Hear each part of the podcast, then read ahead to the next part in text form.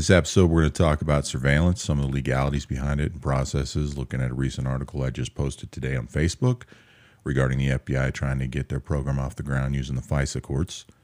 We'll look at how some of those have worked since I have been involved in that system before, different types of surveillance, how you're under surveillance right now if you're listening to this, which forms you should probably be more concerned with, whether you know they're there or not, and which ones you shouldn't worry about. So, surveillance what is it? What's happening with it? What should I care about? That's what we're going to talk about right here on Gray Man, Hiding in Plain Sight.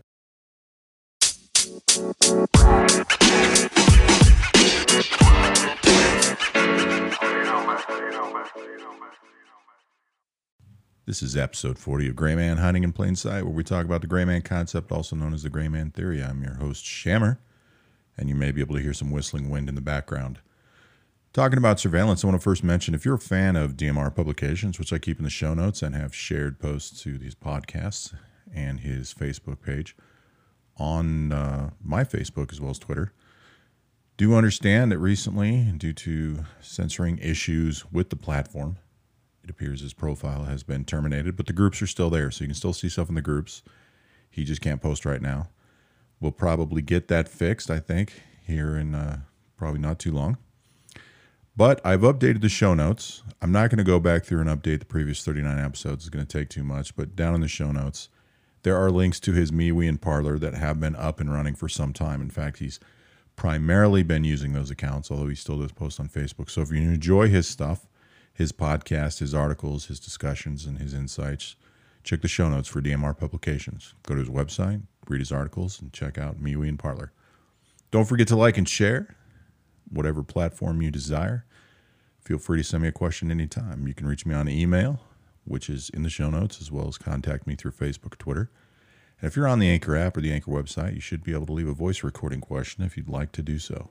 If you do that, I will play it on air and answer your question. Any question that deserves an entire show or dedication to it. I will be sending you a book, which I've mentioned before. I still got some copies of The Definitive Book of Body Language, which is the encyclopedia of all things body language. Spy the Lie, written by some CIA case officers. It's a great book on how things work and deception and things they look for. And I have one other book that's called Telling Lies, and I will send you one of those books free of charge for you to check out and read and discuss with me if you'd like to in the future. Looking at surveillance and what it is, there's actually no legal definition of the term. There's legal definitions written in law of types of surveillance, such as foreign surveillance, postmark surveillance, CDC surveillance, electronic surveillance. Mostly we think about things from the intelligence and military perspective, but there's many types of surveillance programs out there. They're all governed by United States code. And then they are written in not only based on the code, but into acts or statutes such as FISA, Foreign Intelligence Surveillance Act, and supported by the Constitution, which there's some discussion and argument about, and I get that. And I'm by no means a lawyer, but I have worked in the business and have done surveillance and counter surveillance and have done requests and been approved for surveillance and different types of covered actions through the FISA courts. Now, of course, this isn't a political show, and I don't pretend to make those arguments too much if I don't have to. One of the things I'm going to do is remember, I'm not a constitutional scholar or lawyer. I'm just going to explain to you the way it was explained to me through the laws of different attorneys on both sides, as well as through the court system and with judges. And one of the things we hear all the time about the Fourth Amendment is that you cannot be searched or have any form of seizure without a warrant. And a lot of people believe that. The Fourth Amendment actually does not say that. It's a misunderstanding of the terminology. Now, the thing is, if you're what they call an originalist, somebody who looks at the Constitution as the law of the land and should be not really interpreted because it's it's original writing, then there's not really much argument with this. If you're not one of those people, then of course you can argue anything. But one of the things I'll point out is I'll read you the amendment, and this is the part that kind of makes the difference, and I will explain it. Fourth Amendment says the right of the people to be secure in their persons, houses, papers, and effects against unreasonable searches and seizures shall not be violated, and no warrant shall issue but upon probable cause, supported by oath or affirmation, and particularly describing the place to be searched and the persons or things to be seized. Now, while a lot of people interpret that as you have to have a warrant, you don't. It says unreasonable. searches and seizures. That's the original writing. There are such things as reasonable searches and seizures where warrants are not required. And in some cases, probable cause is not required. How does that work? Down here where I live, near the Mexico border, we have Border Patrol checkpoints. A lot of people know that on the border. But when you leave the border and you get up anywhere from, say, 10 to 30 miles, there's a secondary checkpoint. Without going cross country, there's no way to take a road without hitting up one of these other checkpoints. And they can pull you over. Typically, it's because the dog's going to get a hit or there's something suspect about you. Now, while there's all kinds of arguments you can get into whether or not you're being detained, they pull you over, they have you exit the vehicle, and they search the vehicle. Happened to me. I told the guy, I said, Look, I saw the dog make the hit. I'm sure you hear this all the time, but I don't do drugs. I don't like the smell of marijuana. So, unless that's not a drug dog, I don't know what it's smelling. And he looks at me and kind of smirks. He goes, It's not a drug dog. I said, Well, in that case, I can tell you where all the firearms are on my vehicle because I was shooting yesterday and I'm on my way back there today. And it was an explosives dog. And the amount of firearms and ammo I had in there, plus the clothing and things that had gunpowder and stuff on it, the dog got a hit. I told him where all the firearms are. He didn't really care. He was really cool about it, and it was over with. Another way you can look at it is a cop stops you on the street or pulls you over for whatever reason. We'll say it's legal. Um, there's no question it's legal. It's just happening to you. And they say, I'd like to search you, or I'd like to search your vehicle. And you consent. Now, whether or not you think a person consent, this happens all the time. The second they consent, they conduct a search without a warrant. It's considered a reasonable search. Your consent isn't written into the Constitution. It may be written into another law, typically a state law, but you've consented to that search and then they conduct it. If you get pulled over and let's say you get a DUI and they arrest you, your vehicle's there. They're going to secure your vehicle with your keys. They're not going to let you do it because you're inebriated. And they're going to search your vehicle and they're going to look for things like is there a child in your car? is there a dog? A friend of mine got pulled over had an expensive camera. They took the lens off the camera, locked it in the center console for him. And of course, if they find anything else, then yeah, you'll get in trouble for it. But that's considered a legal, reasonable search. They secure your vehicle, pass the keys off to the tow truck driver, which is usually at the police station in some situations, and your vehicle is left unattended until it's towed and taken away. There are forms of searches, which surveillance is a form of a search and potential seizure that can be done without warrants. Some need warrants. We all have opinions on this. We all agree or disagree, but I'm just saying there are things out there that are very clearly don't require warrants that are considered reasonable.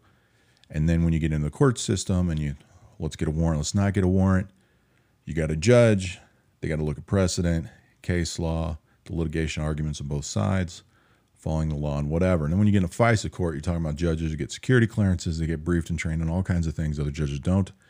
And they have to follow the spirit of law, the rule of law, et cetera, et cetera, in order to make those decisions.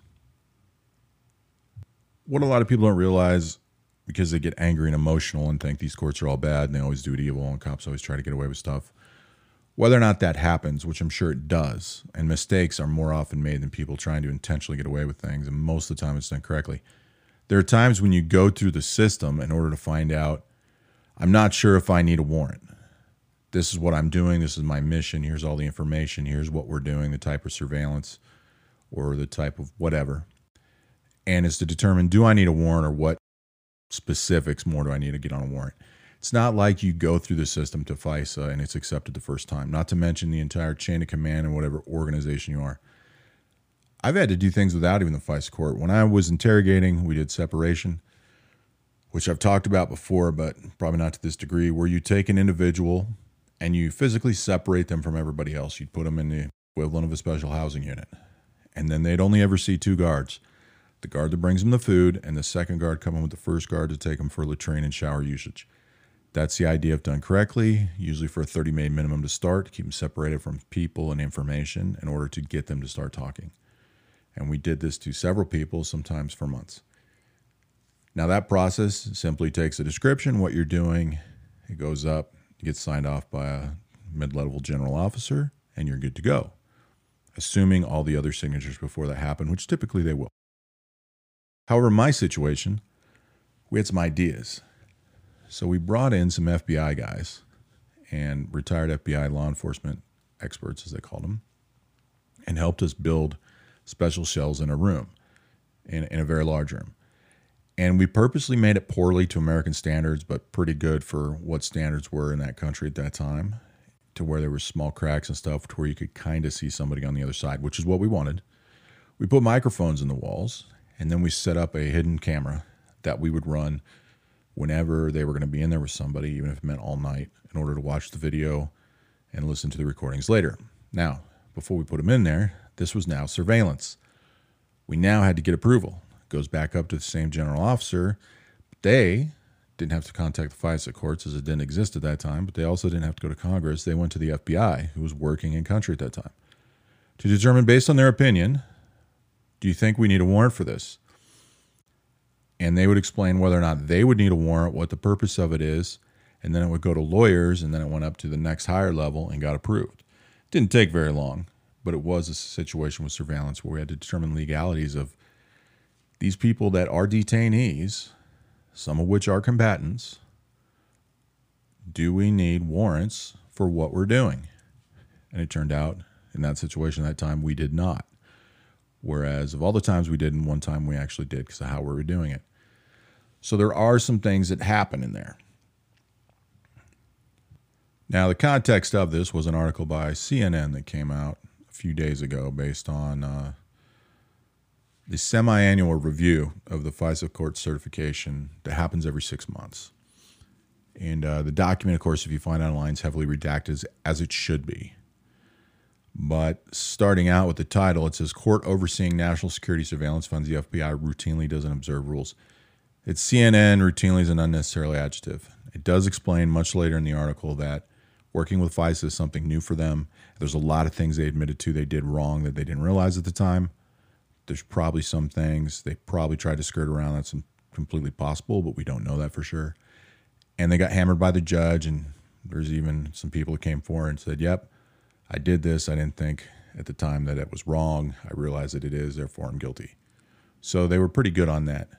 The article starts out by saying the court that oversees national security found the FBI routinely failed to observe rules meant to protect the privacy of citizens while searching through emails without a warrant. Despite identifying widespread violations, which is in quotes, analysts conducted these searches, the judge still approved the warrantless surveillance program for another year. The ruling was outlined in a heavily redacted doc- document. Part of the regular certification process for the use of surveillance enabled by Section 702 of the Foreign Intelligence Surveillance Act you should look that up and read it, just so you understand the context of all this.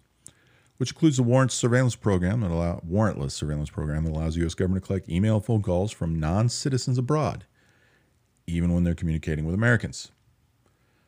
So, what happened with this? Well, the judge noted that the government used as part of an investigation non publicly available information on 16,000 people gathered as part of the program or the specific operation, I should say. Although it says program, I'm sure it's one specific operation. The department's Justice National Security Division found the searches for only seven of these persons satisfy the statutory requirements. Statutory means law, while the others did not. So the FBI responded with this statement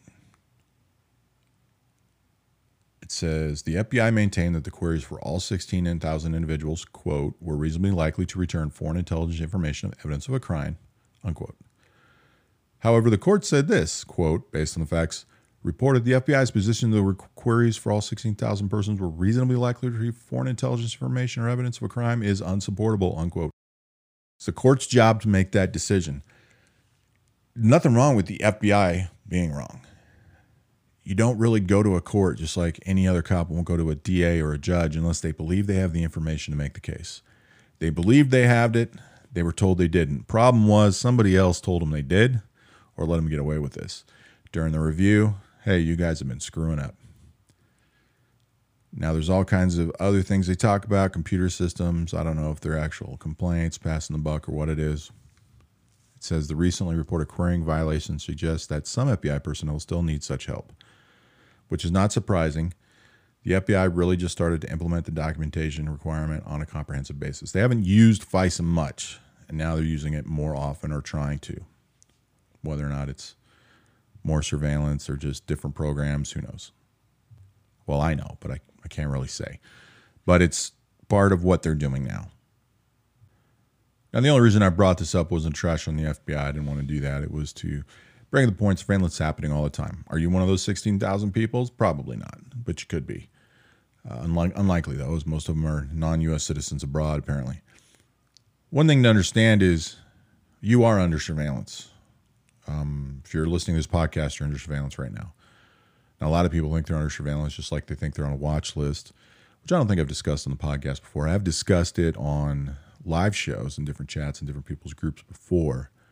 A common example is people that are more to the conservative side of politics tend to believe that, well, I'm a patriot or a gun owner or a conservative you know, a constitutionalist, therefore I'm on a watch list or a domestic terror watch list. And I have to tell them, no, you're not. Domestic terror watch lists are very small. It's not organizations, individual people, mostly women, mostly from liberal extremist organizations that conducted bombings in around the 60s and 70s. You can look that up. There's tens of lists out there.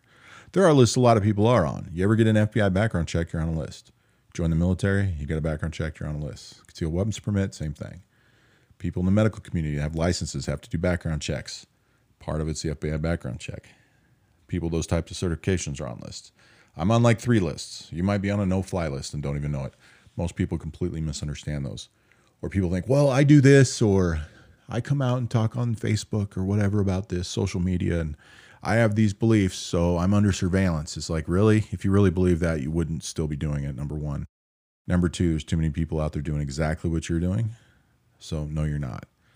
Most people are not the thing is like people talk about surveillance part of it when it gets to the conspiracy level it's not that the idea is necessarily wrong they apply it to the wrong organizations they apply it typically to the government intelligence community you know the same idea is well they're listening to all our phone calls look up how many phone calls on a cell phone are happening at any given time in this country even at night physically impossible to have all of those listened to it just can't happen could they be recorded sure but listened to, no, unrealistic.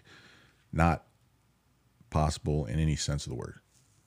So, what kind of surveillance are you under? Well, let's look at marketing or what we call predictive analysis. And there's other terms for it now. There's documentaries out there on it. So when I say like Facebook, I use that term a lot because it's most known, but it means any social media, but other businesses do it too. They do predictive analysis on what you're going to do, everything from politics to purchases. It has to do with their advertising, how they get money, and the deals they cut. It has to do with privacy. So, for example, Facebook or any company comes out, we're doing something new with privacy. We're making you more private. You know, one of the biggest things we always see is, well, we're not going to sell or give this to any third party, right? But then it looks like they did. Well, here's the thing if they own one single stock in a company and they're a part owner, they don't consider it a third party. That's how that stuff gets out there. Things they do are like facial recognition. A lot of people see facial recognition, see it evolved. They're kind of concerned about it. You know, you can buy those face coverings, but they don't think about what facial recognition can really do. If you think about the human face, changes based on how much water you have in your system, how dehydrated you are, the shape you're in at this time versus six months ago, the color of your skin, how much hair, you know, all these different things makes it kind of difficult as much as they've evolved it. What about inanimate objects that don't change? Look around your room right now or your car, things on the street. What are the things that are the same all the time? Types of vehicles, types of products, types of phones, the symbols on them, the emblems, the names. You walk into somebody's house, you see they have a TV. You consciously know it's a TV. You may not read the brand on the TV, but just consciously or subconsciously realize that based on the brand's location on that, you know it's a Samsung or an LG. Maybe it's just something like that. Maybe you're like me, you don't know a lot about cars. You see a truck. I can't tell from the body style necessarily what kind of truck it is, but I can see the name they write on the side. And I realize if it's three times longer than other vehicles, it probably says Silverado. Imagine what computers can do. When they look at your photographs, they don't just see the faces, they see the clothing, the tags, anything in the room. If the picture is you at Thanksgiving dinner with your family, they can see it's a holiday, likely Thanksgiving. They can see a turkey, they can see food, the family, the smiles, the clothing you're wearing, they can see brand names, all kinds of stuff, no matter how crappy the picture is. They use this to do predictive analysis on the things you like, potentially will like, might buy, might do, what you could be influenced by, which is how they place their ads. That's how this all works. It's just advertising and marketing to a whole new level. It's the amount of surveillance you're under. All that information is collected, collated, and looked at by algorithms. Thousands of things going on a second. That's how ads get placed anymore. It's all done digitally. Now, whether or not you think this is surveillance, let me put this in a context you may understand. Remember the game Pokemon Go. Look it up if you're not familiar with it. They had the phone, they had the game. Looked like crazy people running around the park finding, you know, little Pokemon dudes or something that weren't really there, getting their points. That was a surveillance test program for predictive analysis for shopping. The idea behind it, which they proved would work, was it wasn't a game. When you look at everything up to Pokemon Go, especially those that have social media accounts or influencers or have YouTube, when you are gaining revenue or potentially trying to gain revenue through ads, it's based on click through rate, meaning people click on ads and shit. And how long they watch the ads is called click through. The other term they look at is called footfall. Basically, can we do the same thing but instead of getting you to do stuff online, can we get you to physically go places? That's what Pokemon Go was for. And the game was set up through the algorithms based on all the other predictive stuff they already had. And remember, this was several years ago, like four or five years ago, to get you eventually to a location you were known to or likely suspected to spend money, like coffee shops, grocery stores, restaurants, electronic stores. Proved to work, highly successful when I found this information out, which is when it was happening, I would ask people how long they played the game, where they went, and what they did. Most of them, especially got into town in the city, they were out, out in the sun, whatever. They'd go buy a drink, they'd get a meal. They'd do things they weren't normally planning on doing that they were doing because they're playing the game. The game brought them there, and they didn't believe it because we believe we make our own choices. There's very few things people do anymore that are their own choice if they're a person that uses an electronic device like a computer, a laptop, or even worse, a smartphone. Now, if you're curious how this plays into surveillance, it does a couple of things. One is the way the government uses it, is that they can use this predictive analysis to find people. Could be through surveillance of guys that are terrorists or bad guys.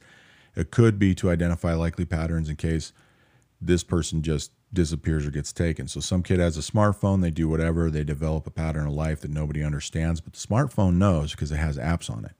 Because you're like, well, I, I turn off my GPS. I don't care, it still tracks you. Well, I turn off my GPS and my Wi Fi. Is your phone on? You're still being tracked. You're tracked a minimum of three ways, actually four ways, without allowing anything to track you, which is GPS, you can turn that off you're connected to the phone network, better turn your phone off. That's the only way not to do it. There's the apps themselves that are tracking you, whether you tell them they can or can't, or even say they can't.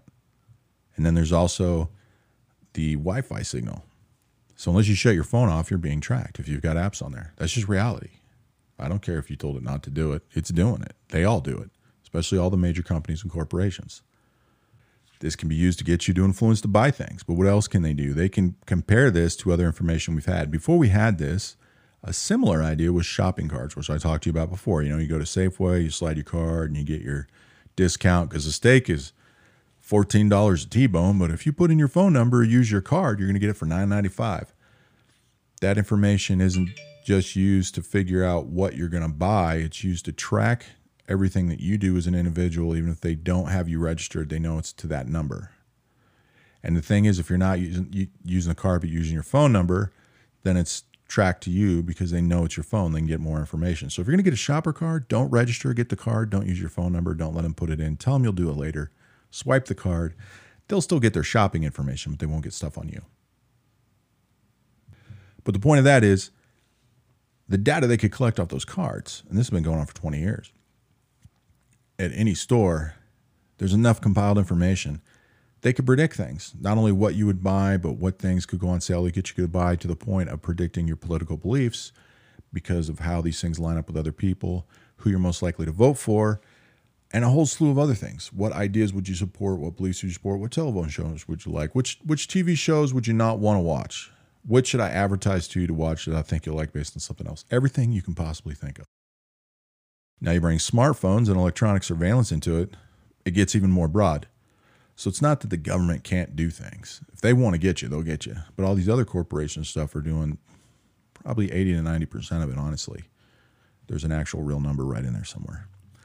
But it's uh, that's what they're doing, and they're getting that information, and we allow it because we have smartphones. Because at this point, it's like I can't live without a smartphone. I know people can't live without smartphones because they get upset when they get phone calls and they want to text because they're not patient or they're lazy or they're just completely dependent on it. It's at the point where people are so dependent on it, it controls their entire lives and they schedule their entire lives on it. This was part of the idea. And there's other devices that do just as much, if not more, types of surveillance that influence what we do. So, what's the point of this? When you see an ad on social media, like say Facebook, there's always ads up there, right? You see an ad, paid ad, whatever. It's for uh, this company or that company. I see them all the time, companies I never heard of. But I recognize the types of products and ideas they're trying to sell, and I realize why they're there for me because of other things I've done on the computer, other searches I have made, other purchases I have I've bought. You know, people first started noticing with Amazon because like, well, I'd go to Amazon and I'd look at this, and then I go to this completely other website that Amazon ads, and I'd see an ad for that same thing, and it freaked me out. It's like by the time people figured that out, we were way, way beyond that. The amount of information they know about you, corporations and companies know more about you than the government does, by far. Now, here's where it gets fun. Governments and what they do are reliant completely on laws just like we saw in that article, the FBI made some mistakes. You read the article, you get more of that information, what's really happening with it. They're accountable to it. Now, everybody theoretically is, but the government really is. And when they get caught, it's pretty easy to deal with, as we've seen in this situation in most cases. Not all, but in most cases. Corporations have unlimited funds. We say government has unlimited funds because we're so much debt, we're just floating money out there. Well, they can send a lawyer to court all day long because the guy's already on the payroll. But corporations have so much stinking money, they can fight and argue anything in court. And they have so many lawyers and so many levels of this and so many companies that they can beat you in court or any organization over something like surveillance just by dragging it out. And they may not even be dragging it out, just might be the amount of information there. You can't keep up with it financially. So, how much of this stuff's actually legal? Well, that's a good question you could really look into. And there's all kinds of little things there that might change one idea from what you think's illegal to legal. Some people call them loopholes. They're not real loopholes, they're actual things that are there in the law. Kind of like I was talking about.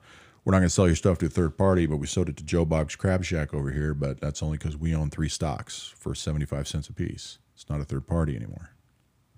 Truth be told, a lot of people are under surveillance.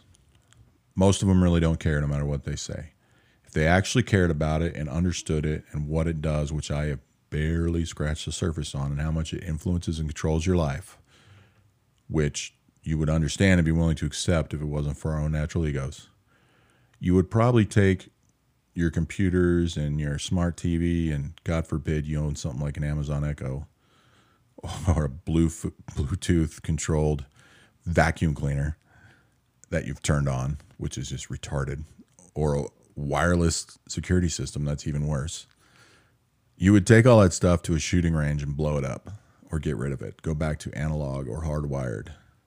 Or you'd be like me and you wouldn't care because you know to the extent it goes and what kind of life you want to live, but you know how to get around certain things with false identities done the correct way, patterns of life done the correct way, so you can have your real pattern of life another way. There's a lot of options out there and things you can do, but do understand in this order, I would say these are the biggest threats, if you want, if to your safety or security of your own information when it comes to surveillance. First is anything like the Amazon Echo, any of those devices by any company that controls your house or hardware. You ask it what time it is. Second is your smartphone. Third is a wireless security system of any kind, no matter how secure they tell you it is. Fourth would be things like tablets and computers not because they're unsecure, but because you use them, because you're using apps. After using apps, it's just a fact that you go on the internet and do stuff.